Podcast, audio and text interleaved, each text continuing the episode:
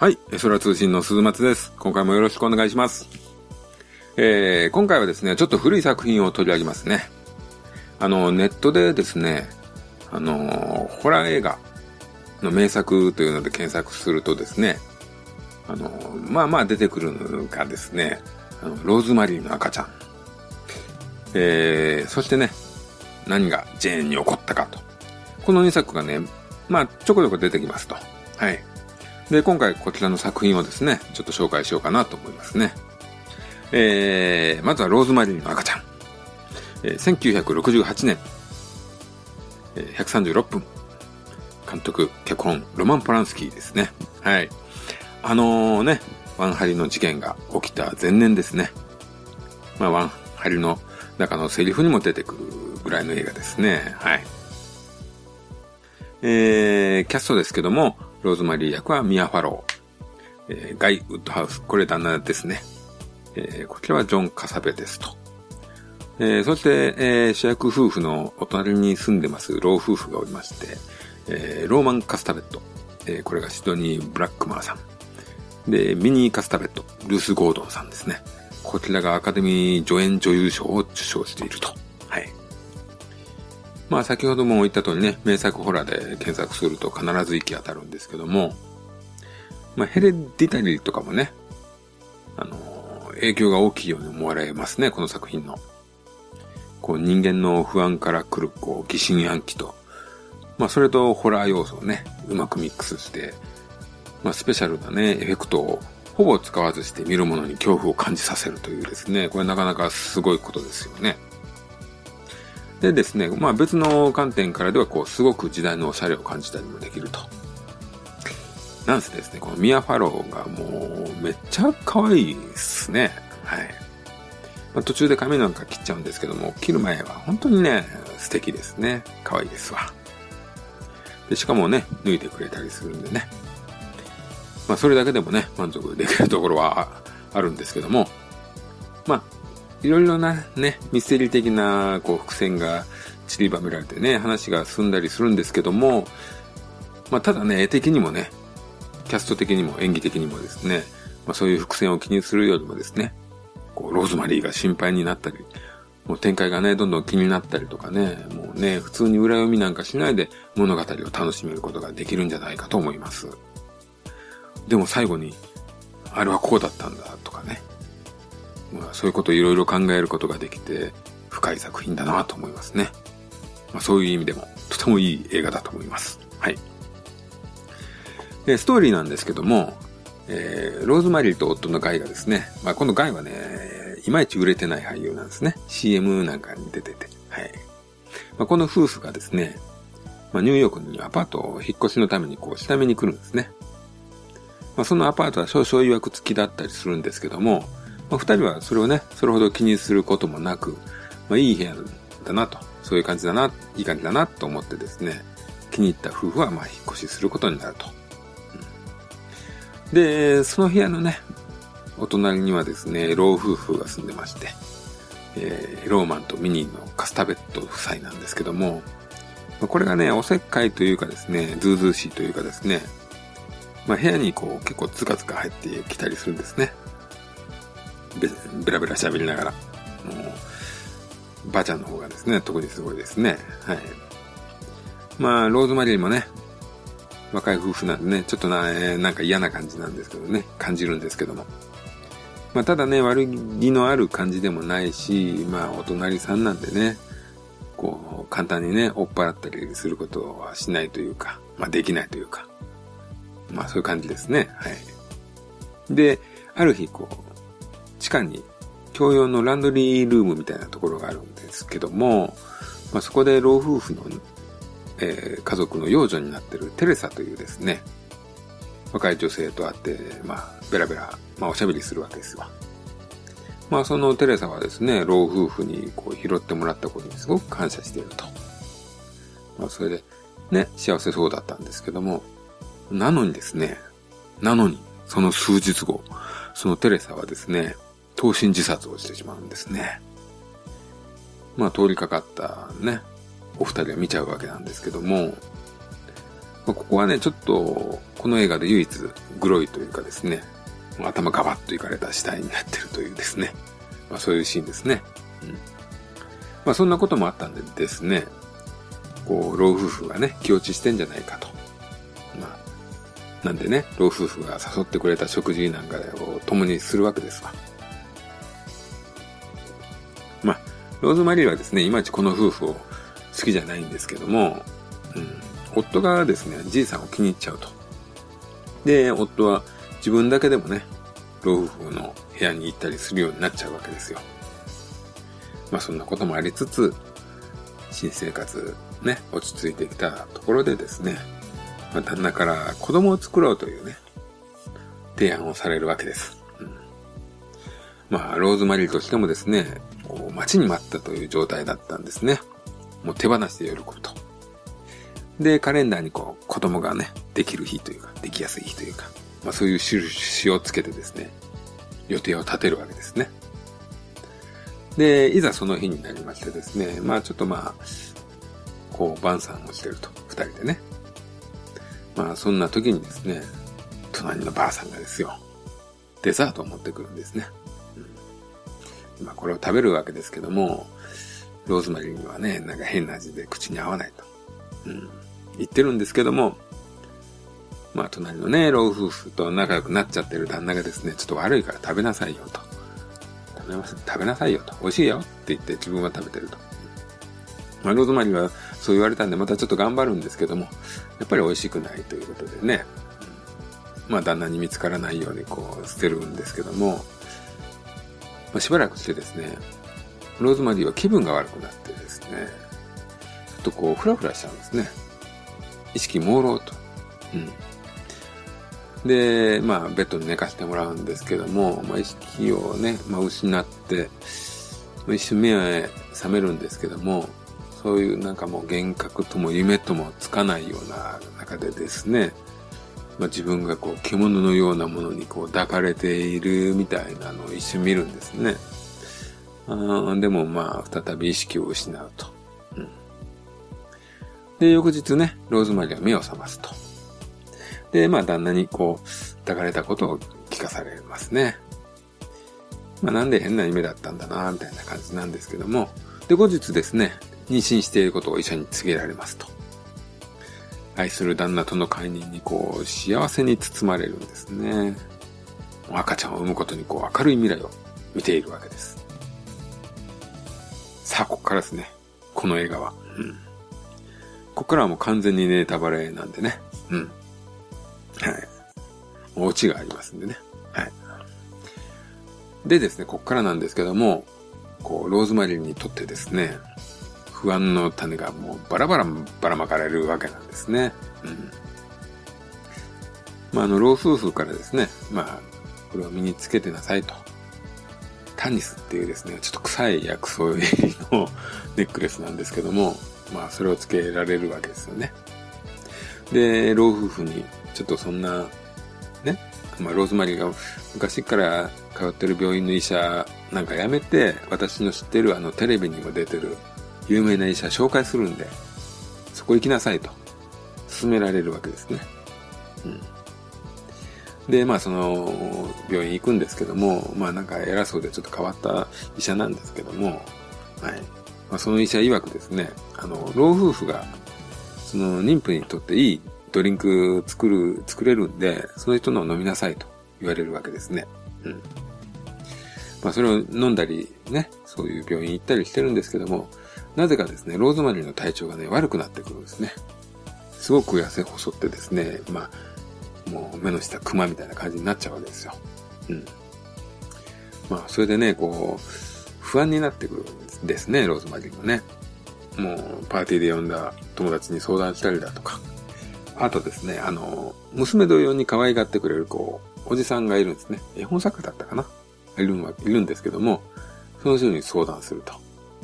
ちょっとそれ、やばくない？ってこうおじさんは感づくわけですね。ちょっと待って調べてくるっつって。で、そうこうしているうちにというか、しばらく時間が経って、おじさんが死んでしまってることに気がつく、まあ教えてもらうんですね、ローズマリーは。で、そのおじさんが、ローズマリーに渡してくれと言われてた書物があるんですけども、これはもう悪魔崇拝について書かれた書物なんですよね。まあもうそういうのもあってですね、もうローズマリーは本当もう、どんどん不安になっていくと。もう不安で不安でと。もうね、医者ももうあの医者嫌だと。元の医者に行くって言って、まあ、ね、密かにこう、そっちの方行くわけですよ。で、元の医者のとこに行くんですけども、もうローズマリーがもう尋常じゃない状態だと。ね。もうちょっとこれは、あの、元の医者に見てもらった方がいいよと。うん。ということで、また引き渡されちゃうんですね。元の医者のところに戻っちゃうわけです。もうローズマリーはもうここでもうね、ほんと絶望感になってしまうわけですよね。で、いよいよ、こう、出産の時になるわけですわ。まあね、この映画ね、こう見てて、もうね、もう全部嘘でしたっていうね、そういうのを期待しちゃうんですよね。どっかでね。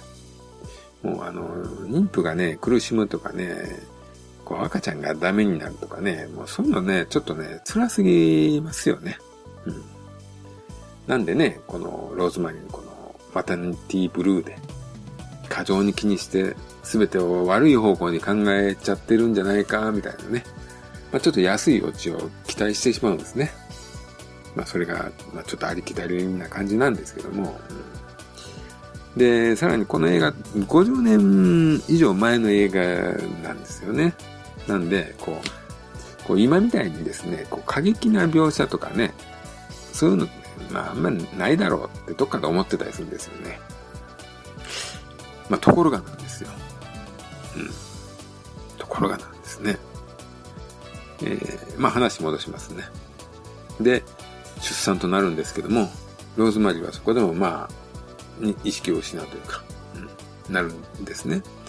で、目覚めるんですけども、その時に死産だったと聞かされるわけですよ。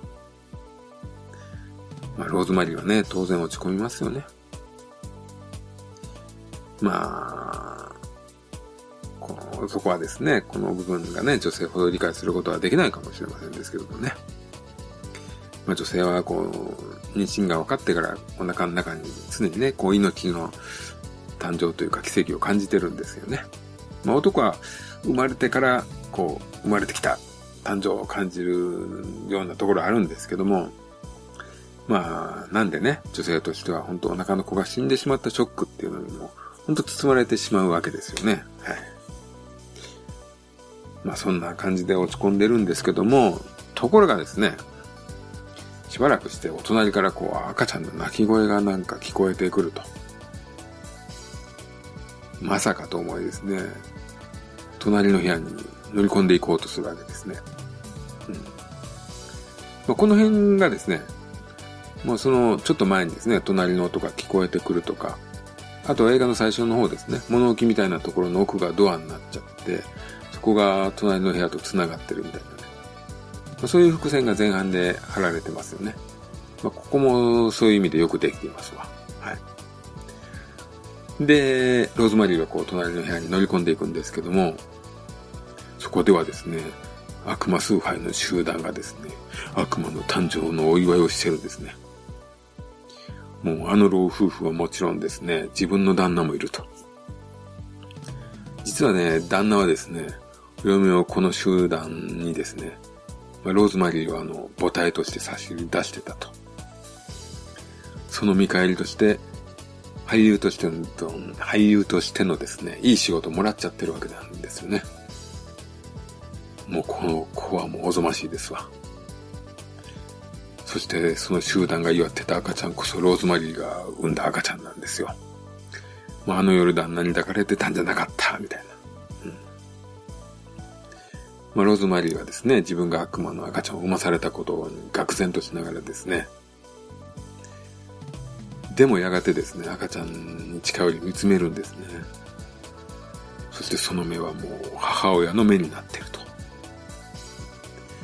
あ、こういう終わりなんですよね。まあ、こういうね、悪魔崇拝者ってこう、なかなかハッピーエンドではないですね。そういうのが多いですかね。怖いですよね。もうこういう邪教というかね。もう行かれた人間っていうか、もうね、そういう集団っていうのは、もう一番怖いかもしれないですね。気持ち悪いですもんね。まあ、この映画はでも、はっきりこうね、こういうバッドエンドで終わったことがですね、伝説化した大きな要因なのかなと思いますね。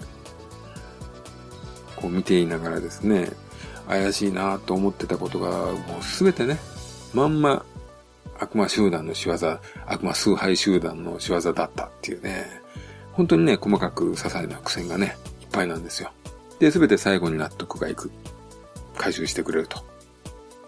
で、もう一回見ようか、見て確かめようかな、みたいなね。うん、まあよくできてますわ。うん。まあでも凝りすぎてね、不自然になったりとかね、そういう感じもないんでね。うん。いいですね。もうほんとこうやってね、考えるとですね、ヘレディタリーと同じような感想になってしまうところもあるんですけどもね。まあ共通のこととして、役者とね、演出がいいと。まあこういう細かな仕掛けに気づきながらもこう物語に集中させてもらえると。まあいろんな仕掛けが本当ストーリーに見事に溶け込んでるというね、よくできてますね。本当ね、これね、特殊効果がほとんどないんですよね。素晴らしいですね。演技や撮り方でこんなにもね、良質なホラーが出来上がると。なかなかいいですね、これね。おしゃれなんですよね、しかもね。ただね、このおしゃれアピールがね、あざとくないんですよね。うん。こう、おしゃれおしゃれを売りにしてないというか。まあ、そしてなおかつね、こう、古臭い映画に見えないと。うん。いや、素晴らしい映画ですね。まあ、見てない人の声、ぜひおすすめな感じでございますと。はい。以上、ローズマリーの赤ちゃんでした。はい。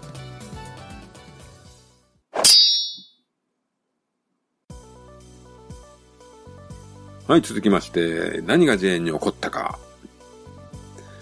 えー、これ1962年の作品ですね。134分。監督、ロバート・アルトリッチ。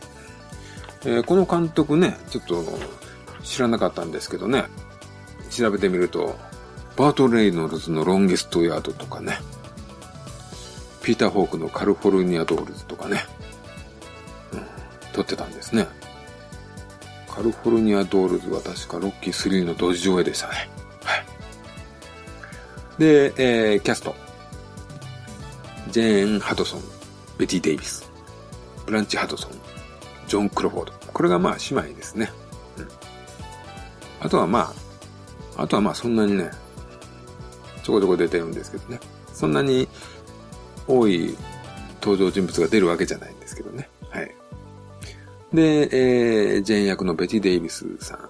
それとですね、あの、売れないピアニストっていうかね、なんかそういう人がいるんですけども、その、それ役のビクター・ボーノさんですか。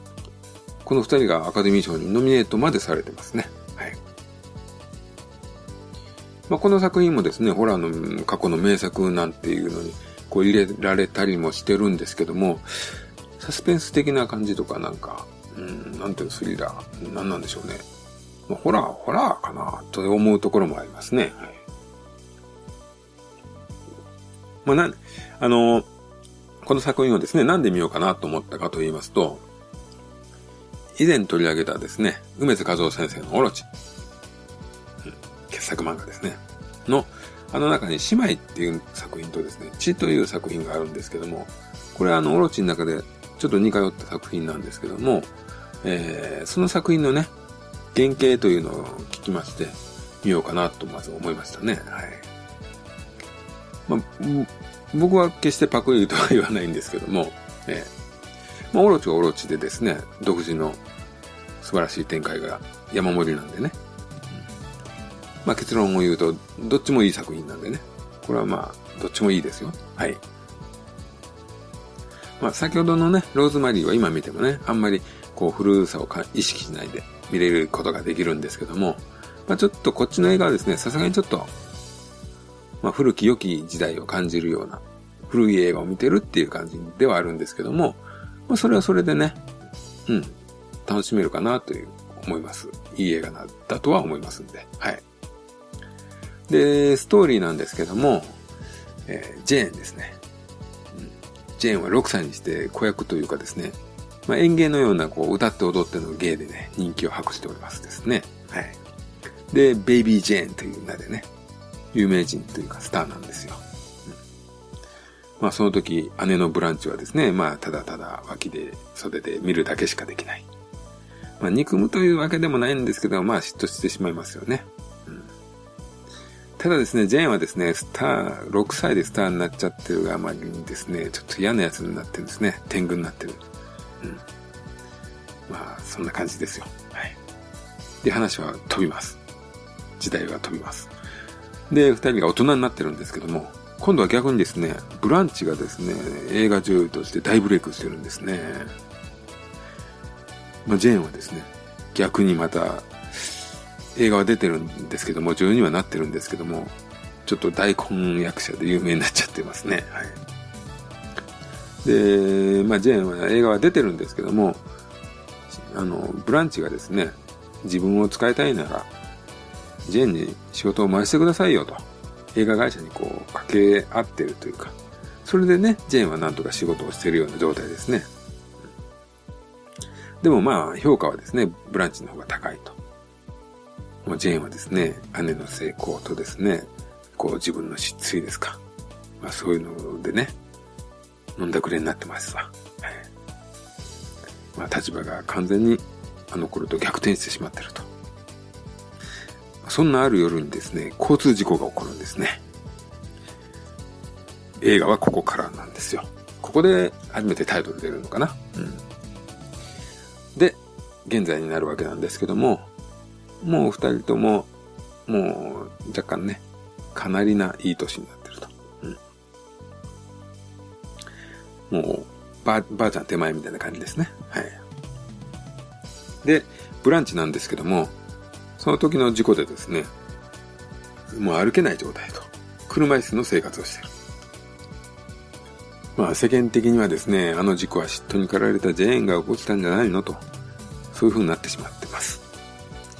まあ家政婦もね、いて、お手伝いさんいるんですけども、ジェーンが一応ね、ブランチの世話をしているというね、ことになっております。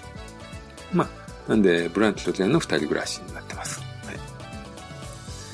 まあ、ブランチはですね、とても優しく、未だにね、手紙をくれるファンとかの、ね、にもとても優しくて、すごく手紙を読んで感動したりしていると。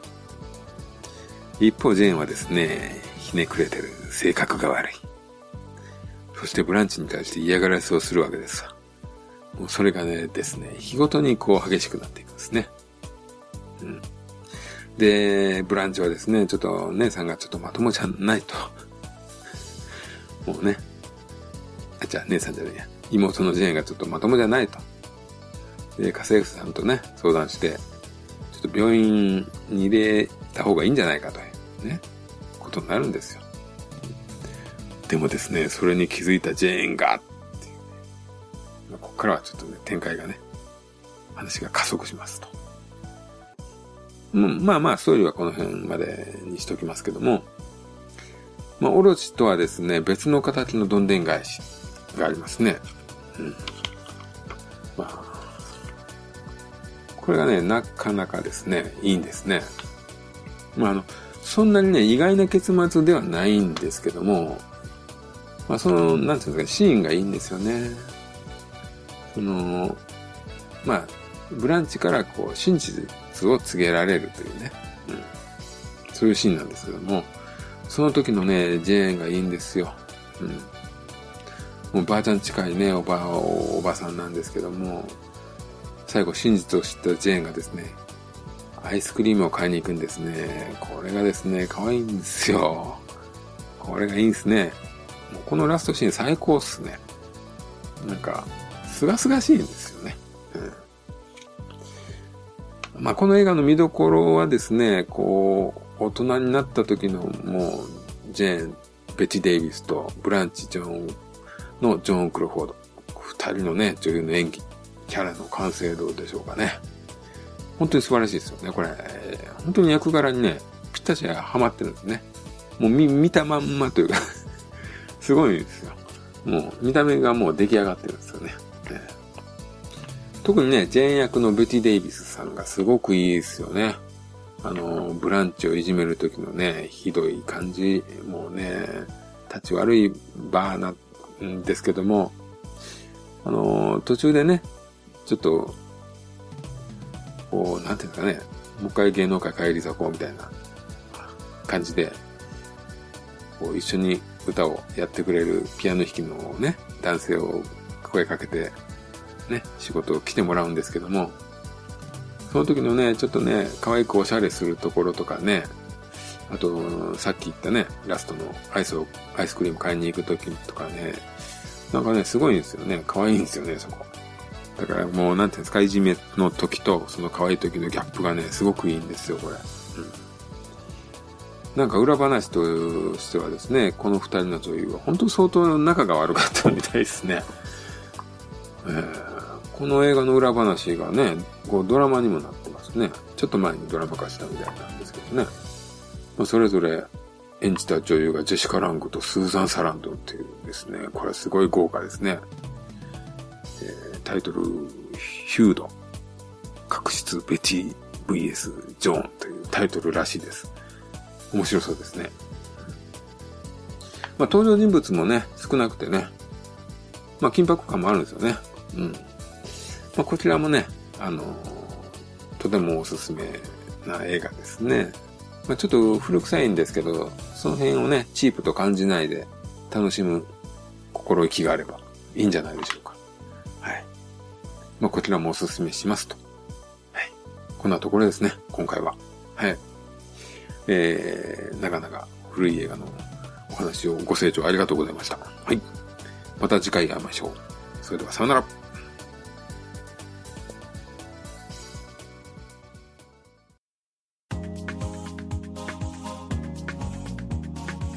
空通信ではお便りをお待ちしておりますツイッターハッシュタグエソラ通信その他シーサーブログのコメント欄 G メールの方でもお待ちしております。